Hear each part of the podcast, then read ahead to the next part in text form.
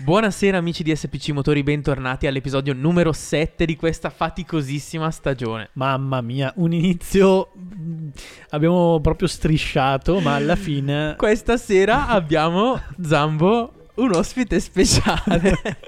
un ospite d- disperso nell'etere. Sì, direttamente okay. dalla porta aerei della Marina Militare Italiana. Francesco ciao ragazzi, tira. ciao ragazzi, qui l'operazione Bravo in corso, stiamo per calarci dal ponte di comando per fare un'incursione. ragazzi, sono a, casa, eh, positivo al Covid, come diciamo, è una moda in questo periodo. Eh, sì, sì, sì. COVID, e io la sto cavalcando in pieno. Esatto, sì, molto bene. Non che eh, noi ci siamo scampati molto perché io l'ho, l'ho appena fatto. Eh, per ora. io, raga, con quella che mi sono passato l'anno scorso, direi esatto. che mi esatto. merito anche di schivarla questa.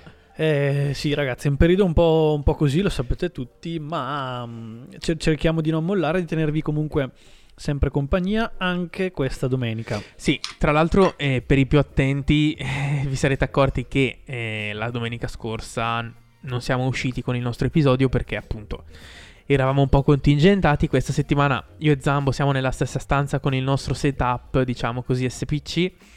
Andre e ciao, Francesco invece ci segue da casa e scusatelo se ha un audio un pochino meno perfetto del solito, noi stiamo facendo del nostro meglio. Esatto. Sì, diciamo che il setup è quello che è, però la voce c'è. La voce c'è, scattante, squillante. Prima di iniziare, e così poi lanciamo la nostra super sigla.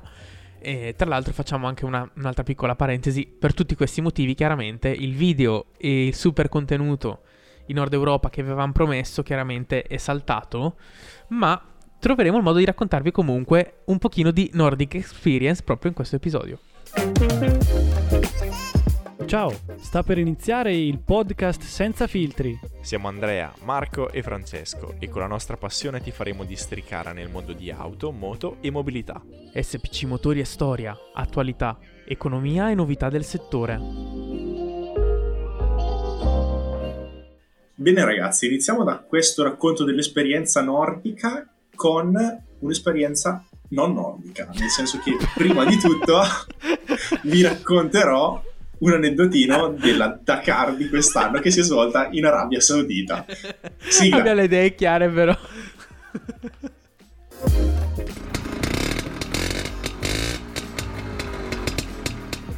Togliamo due ruote, pronti con 50 special. Bene ragazzi, siamo oggi a metà gennaio avanzata, è finita da qualche giorno la celeberrima Dakar di cui noi più volte abbiamo parlato nel nostro podcast. Mi ricordo un episodio in cui Zambo aveva parlato di un nuovissimo progetto presentato da Audi che aveva intenzione di correre la Dakar con una vettura elettrica. In verità è una vettura ibrida che era alimentata da un motore benzina, l'aveva spiegato lui nell'episodio, vi invito ad andare a cercarlo. E noi avevamo pensato, caspita, Audi ha ingaggiato uno dei piloti più vincenti in assoluto della Dakar, sicuramente avrà intenzione di fare risultato e se questo pilota ha accettato di correre la Dakar con una vettura così prototipo, avrà anche una certa affidabilità, si fiderà di quest'auto. Bene, oggi siamo qui per tirare le somme come è stata questa Dakar per Stefan Peteransel, vittoriosissimo pilota in campo di Rally Red. Ebbene, non è stata una Dakar fortunatissima per loro e per tutto il team Audi che non ha piazzato nessun grande risultato a livello di classifica, ma è riuscita lo stesso a portare all'arrivo tutte e tre le auto che aveva in gara purtroppo non è riuscita a fare classifica non tanto per le prestazioni dell'auto che si è dimostrata un'auto all'altezza della gara, un'auto in grado di finirla, un'auto in grado di competere perché penso che abbia vinto anche qualche tappa.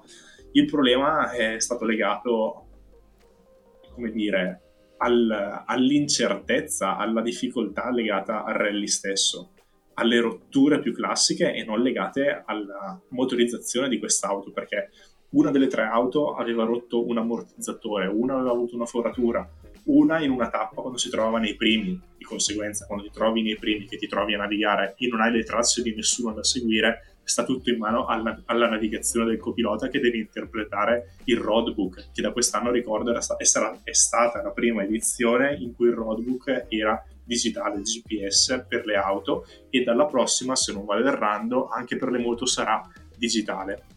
Non ci sarà più il romantico rotolo di carta da srotolare man mano che si avanza nella tappa.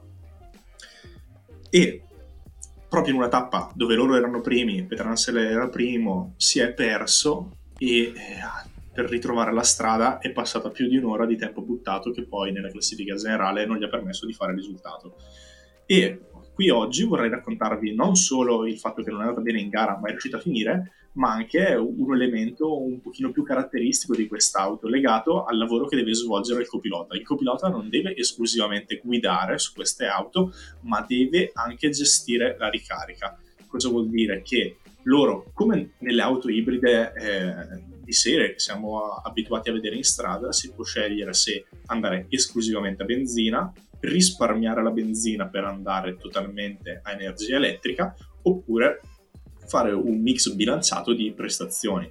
Quindi quando si è molto vicini al rifornimento, tanto vale usare il massimo dell'energia e consumare anche la benzina rimanente per avere il massimo della performance. Se invece si è molto lontani, si prevede una tappa con percorrenze molto veloci, quindi il consumo elettrico è alto, il copilota ha davanti un display con tutte le informazioni e deve decidere in autonomia, senza possibilità di contattare i tecnici a distanza, quale setup scegliere per il motore.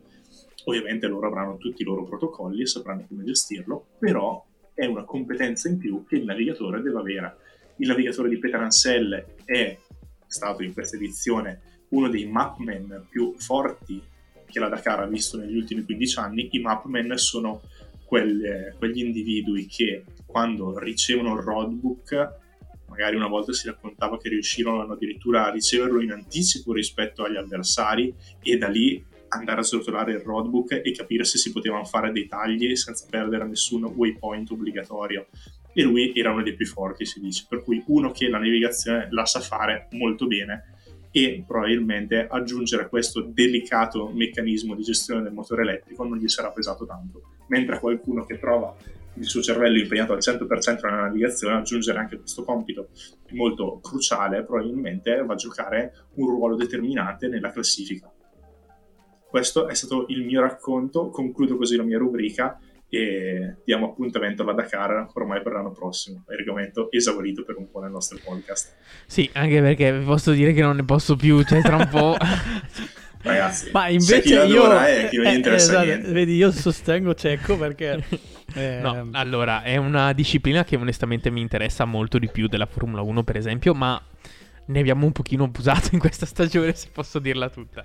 Sì, ma ehm, effettivamente è una, una disciplina conosciuta ancora a pochi, ma che in realtà eh, ha un grande, una grande risonanza, oltre che appunto nel mondo in generale automotive, per, come in questo caso, le innovazioni che vengono testate durante questa gara durissima, che può essere considerata al pari dei famosi test eh, appunto in Nord Europa eh, che fanno le case automobilistiche per mettere alla prova le automobili nelle condizioni più difficili e poi anche mh, mm, è diventato anche un po' cult e forse una di quelle poche competizioni ancora dove eh, c'è un po' quel brivido lì del, ehm, del, della pericolosità, delle, dell'imprevedibilità, no? mentre invece MotoGP e Formula 1, le gare regine rispettivamente di auto e moto, sono sì. diventate un pochino ormai ehm, non dico scontate, ma insomma, eh, fin troppo perfette, mettiamola così. Concordo in pieno, concordo in pieno. Io direi di passare da un territorio estremo a un altro. E eh, in particolare, come vi abbiamo anticipato a inizio episodio, eh, anzi no, passo indietro perché oggi che cosa succede? Che io e il buon Andrea, esatto. così facciamo un... rimescoliamo le carte e ci scambiamo le rubriche. Perché io vi porterò con me in Lettonia con la rubrica Muoviamoci.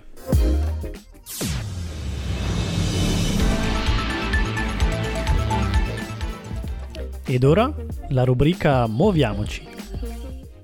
Eccoci appunto con Muoviamoci, muoviamoci perché eh, per una volta non parleremo solamente di automobili, ma di mobilità in senso lato, quindi anche di proprio circolazione stradale. in particolare, eh, vabbè, noi nostro caso, nel nostro caso specifico, anche se non ve l'avevamo svelato, il nostro viaggio era programmato per la Lettonia, per chi non lo sapesse è un paese baltico, quindi parliamo proprio di Europa del Nord, siamo sostanzialmente alle, eh, alle latitudini di, eh, dei paesi scandinavi, quindi Svezia, Norvegia e Finlandia.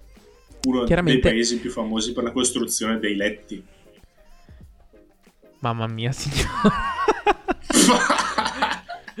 cioè, sei veramente. Anche se tu l'hai detta come una puttanata, Eccolo, ma eccolo. devi sapere che l'industria principe della Lettonia è la lavorazione del legno. Quindi, Beh, l'Ikea meno. comunque è svedese lì vicino, dai. Eh, sì, sì, sì, sì. E comunque torniamo a noi perché eh, voglio parlarvi di circolazione nei paesi nordici. Perché sapete, ci lamentiamo tanto della condizione stradale italiana. E vi dico, vi posso garantire che come si va all'estero, soprattutto in un paese nordico, non potrete far altro che lamentarvi ancora di più della situazione stradale italiana.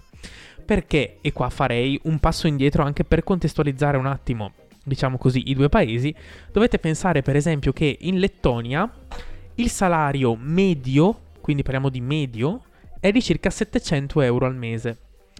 E chiaramente per chi non lo sapesse, la Lettonia è un paese dell'Unione Europea, quindi eh, rispetta, diciamo così, tutti quei canoni che le consentono di far parte di questo gruppo di paesi, quindi ha chiaramente anche l'euro. Per darvi un dato di riferimento, lo stipendio medio italiano non è 1000 euro al mese come tante volte così si, di- si sente dire. In realtà lo stipendio medio per l'Italia è di circa 1400 euro al mese, ragioniamo di netto. Quindi eh, la Lettonia è un paese che eh, ha esattamente la metà dello stipendio medio netto a persona. In questo contesto, sì, ci si, do- ci si aspetta un paese povero, ma eh, che per le sue caratteristiche direi morfologiche e geografiche presta però molta attenzione alla circolazione stradale. In che senso? Innanzitutto dovete sapere che se siete abituati a circolare sulle nostre strade rimarrete disarmati dalla quantità di cartelli segnaletici che troverete su queste strade. Cioè, ogni incrocio, ogni volta che c'è una nuova corsia, un'immissione, eccetera, eccetera, una variazione del numero di corsie, troverete cartelli che lo preannunciano, cartelli che sanciscono l'inizio di questa nuova divisione stra- ripartizione stradale, cartelli che annunciano la conclusione di questa ripartizione e via dicendo. È vera- cioè, finché non, non- non guidate su queste strade non potete rendervi conto della quantità di informazioni che arrivano addosso al guidatore. Cioè, è veramente un piacere e è, devo dirvi la verità, molto più rilassante guidare su queste strade perché è impossibile avere un imprevisto, è sempre segnalato con tantissimo anticipo. E questo perché?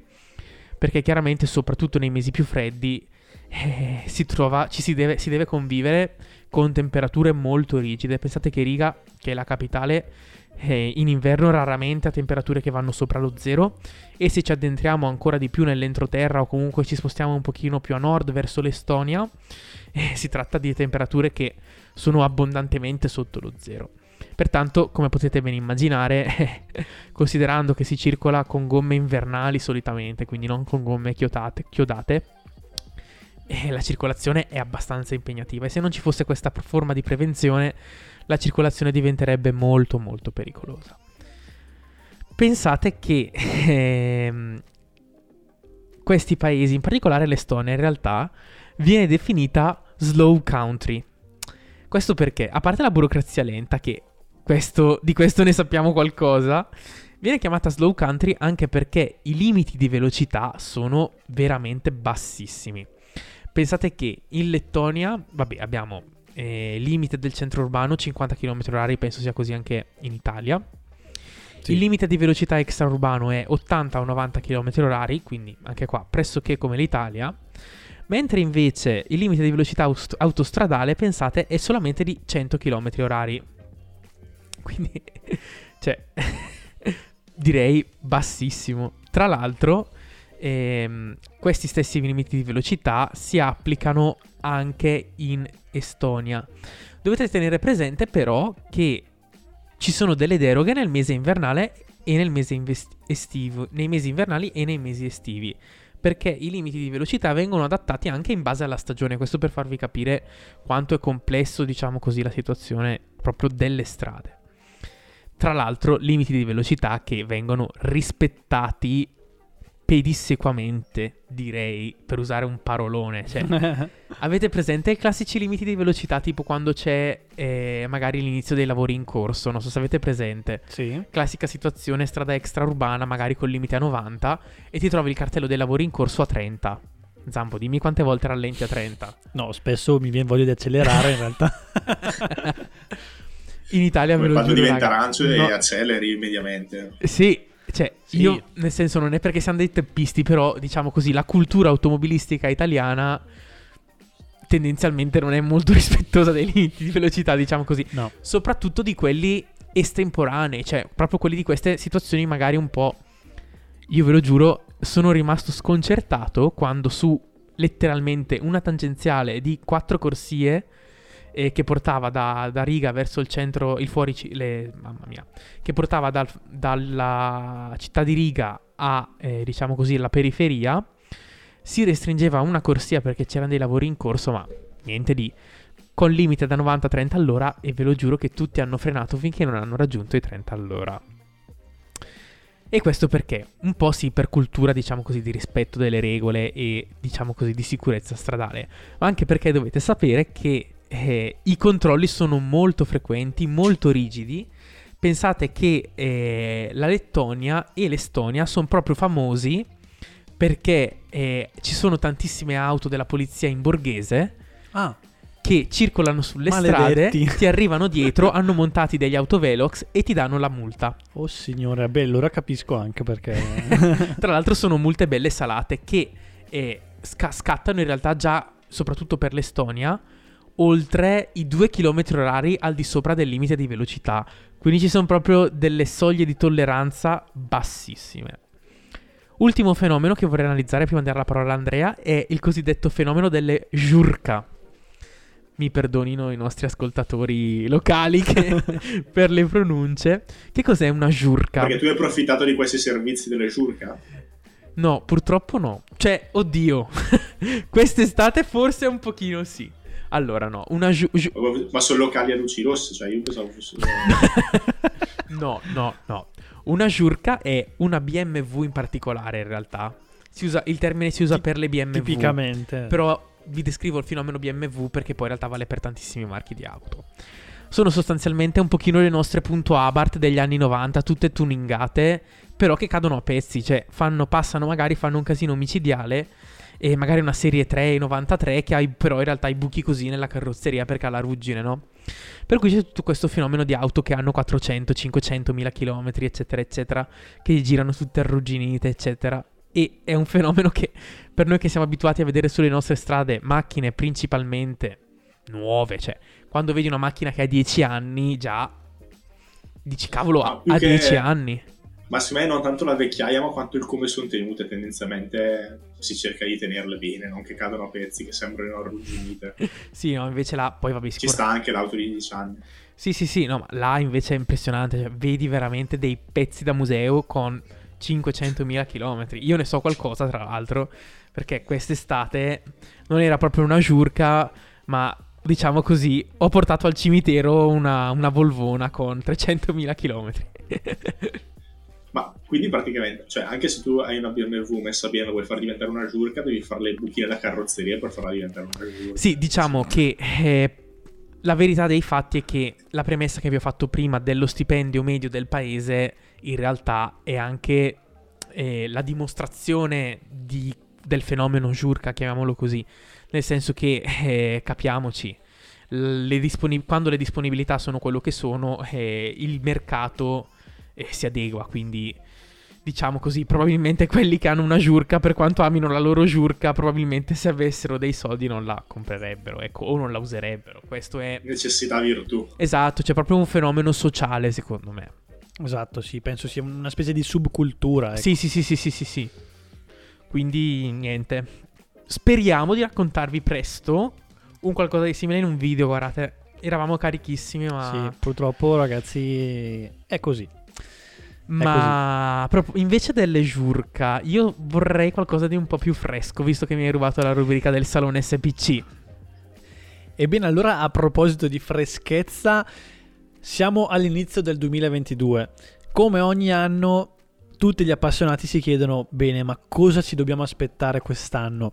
Cosa ci potrà offrire il mercato dell'auto? Quindi avrete sicuramente questo eh, è una rubrica, diciamo, tanto scontata quanto succosa, quanto mh, mm, che ci fa che ci stuzzica, no? Perché tutti vogliono un po' sapere che auto usciranno quest'anno. Ogni anno, sapete, eh, il mercato dell'auto, specialmente secondo me negli ultimi, eh, negli ultimi due o tre decenni, è proprio abbastanza esploso, sia perché sempre più persone comunque sì, ma ci lasci accomodare sul divano del salone SPC ah, o eh, vuoi proprio calma, parlare? Con calma, con calma. Ok. E sia perché sigla, sigla. c'è la sigla. Ah, certo. Va bene, eh, sigla. C'è odore di auto nuova. È il salone SPC. E dai, è stato difficile, ma ci ha fatto sedere. Oh, che ansia, è proprio, è oh. proprio un bresciano. Poche. Mh, mm, non c'è tempo di rilassarsi. Parole poche. Ah, parole poche, fanale ok. Ok. Dunque entriamo nel salone e a gennaio scopriamo le prime, le prime candidate di questo 2022. Sì, beh, ormai le abbiamo viste, però siamo al 20 di gennaio. no, beh, fermo. ah, ok. Dunque, una che non abbiamo ancora visto, o meglio, è stata presentata, diciamo, mm, online, ma che nessuno, non è stata ancora fatta una presentazione ufficiale, che nessuno quindi ha ancora guidato, è la nuova Jeep Grand Cherokee.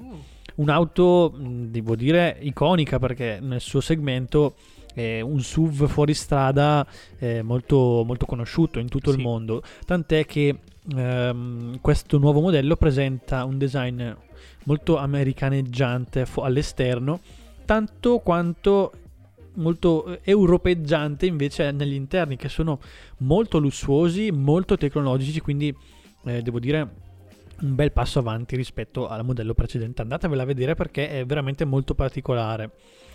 Sì, Andiamo... tra l'altro penso che si diciamo riallinei anche come fascia di prezzo a proprio a, diciamo così più alte 5 esatto. Sì mentre prima comunque era su fasce più basse, mi sembra. No, no, no, era sempre posizionata lì, però diciamo, non essendosi rinnovato... No, il prezzo, dico, secondo me era no, no, più basso. Cioè, era identico. Sui, sui, 60 comunque la trovavi rispetto a una ZLE che Vabbè. parte un po' più in alto. All- allora, sai qual è il problema? Che, eh, parlando della vecchia Gran Cherokee quando l'hanno lanciata era allineata agli stessi prezzi delle, delle, diciamo così, competitor tedesche. Solo che poi le competitor tedesche si aggiornano ogni due anni e di conseguenza i listini. Esatto. Mentre la vecchia Gran Cherokee è rimasta, diciamo così, in listino tipo 8 anni, credo. E quindi non ha più, diciamo così, livellato così il suo listino. Cioè, sì, considera che la, la volontariamente top... essere vantaggiosa. Sì, esatto. Diciamo che la top di gamma comunque aveva di listino ancora di 80.000 euro, quindi ecco, era, era bella allineata, diciamo così. Andando avanti okay. veloce, a febbraio troviamo un'auto veramente, secondo me, stupenda, ovvero la nuova Mercedes SL AMG. Ricordiamo quindi che ho Fantastica. detto AMG non a caso perché questa nuova versione di SL, a differenza delle precedenti, sarà disponibile solo come versione AMG quindi verrà proposta solo con motori V8 in, due, in realtà in due fasce di potenza e beh, secondo me ha dato una grandissima svecchiata al modello che era ancora un po' il classico eh, modello da, proprio da, da vecchione. Copettone da vecchione, sì. E invece ora è diventata... La Sugar Daddy. Esatto, seguendo un po' in realtà tutto il corso stilistico di Mercedes che si è molto svecchiata negli ultimi anni, anche questa è un'auto sportiva eh, molto molto appetibile e iconica. Andiamo a marzo. Tra l'altro, aggiungo, è solamente in versioni AMG perché è un progetto che è stato preso da Mercedes e prelevato all'esterno e sviluppato esclusivamente autonomamente da AMG senza ah. supporto di, di un disegno Mercedes di base. Esatto, infatti addirittura eh, si parla di una rigidità torsionale superiore a quella della eh, AMG GT, quindi insomma un prodotto decisamente votato alla sportività nonostante in realtà i suoi 1900 kg. una GT. Esatto. Andando a marzo eh, abbiamo Mercedes EQE eh, ha, ha, all'apparenza un'auto mh, non così eclatante, ma eh, se pensiamo che eh, la classe E, come anche il Serie 5, rappresentano eh, berline molto eh, iconiche e delle vere e proprie ammiraglie delle rispettive case, ecco che inesorabilmente la trasformazione elettrica sta per colpire anche queste ammiraglie, quindi vedremo cosa, cosa Mercedes si riserva con la, con la versione elettrica della classe E. Nel secondo trimestre, entriamo nel secondo trimestre del 2022, tantissime nuove novità. Eh, Beh, nuove novità, bello. Nuove novità, sì. In particolar modo nel settore SUV, ovviamente. Anche qui. Vabbè, mamma una, che palle, una, raga. Un'ascesa inesorabile. No, ma io ne sto aspettando uno di SUV e non vedo l'ora che tu lo racconti. sì, arriverà anche quello forse. Ma non parto da quello, parto da Maserati Grecale che è già ah, stata, già, mamma raga, che, che, è già stata che, avvistata. Che incosciente e che leggerezza nella mia mente non pensandoci subito. È già stata spoilerata, diciamo, volontariamente da Maserati eh, un paio di mesi fa a Milano e arriverà in veste ufficiale appunto nel secondo trimestre.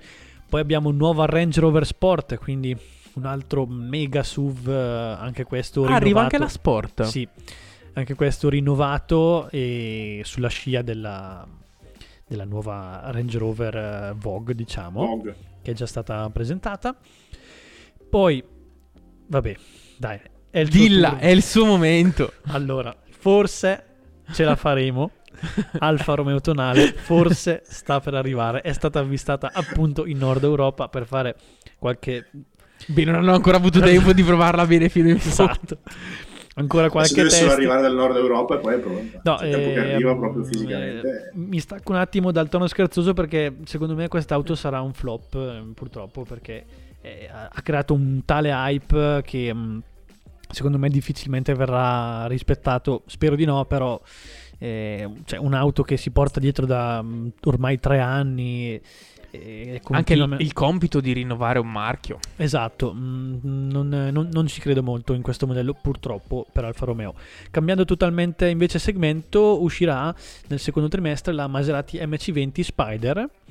E qui Beh, corro a comprarla. Che si chiamerà Folgore. Uh, nato ah, questo nome, non ho tempo ora per, per raccontare tutta la storia, ma comunque la versione Spider della MC20 bellissima secondo me.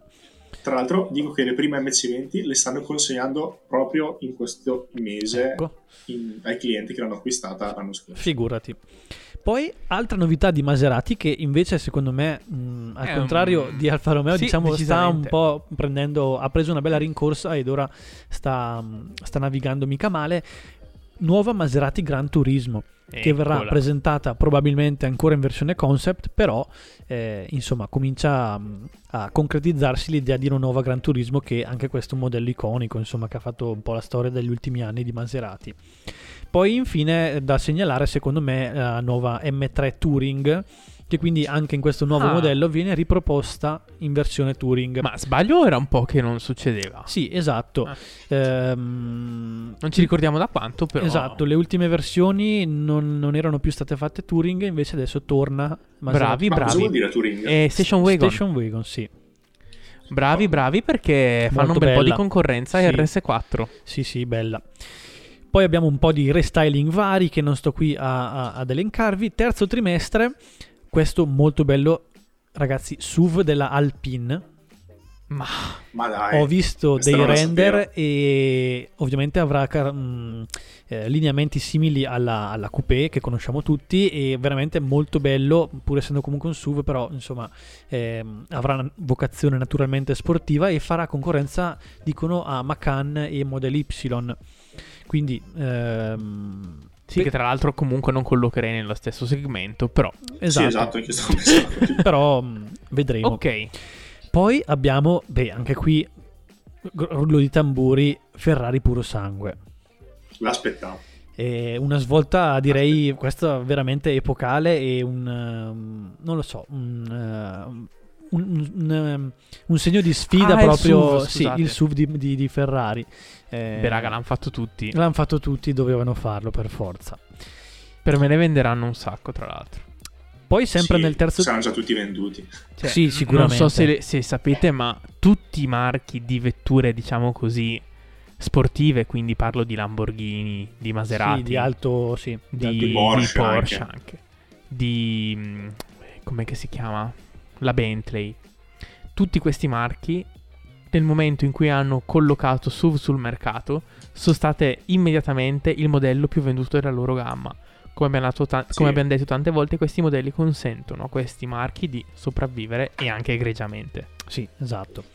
Ehm, continuiamo nel terzo trimestre con la- un'altra auto iconica che si elettrifica. Sto parlando della Jeep Wrangler. Ah, Quindi anche qui, eh, ragazzi, noi alla mattina ci alziamo, eh, facciamo colazione, andiamo al lavoro tranquilli. Nel frattempo, nel mondo, eh, tutti, Wrangler. tutti i grandi modelli, cioè i modelli che noi, con cui siamo cresciuti, eh, stanno diventando tutti elettrici. Quindi eh, dobbiamo farcene una ragione. Quarto trimestre, eh, anche qui, eh, ovviamente, sempre di, di SUV parlando, Porsche Macan elettrica. Quindi un'altra SUV di un marchio storico che si elettrifica. Beh, senza contare che tra non molto arriverà la 911 elettrica, quindi eh sì. eh, Eh, sì. che ci vuoi fare? Sì, sì, sì, sì.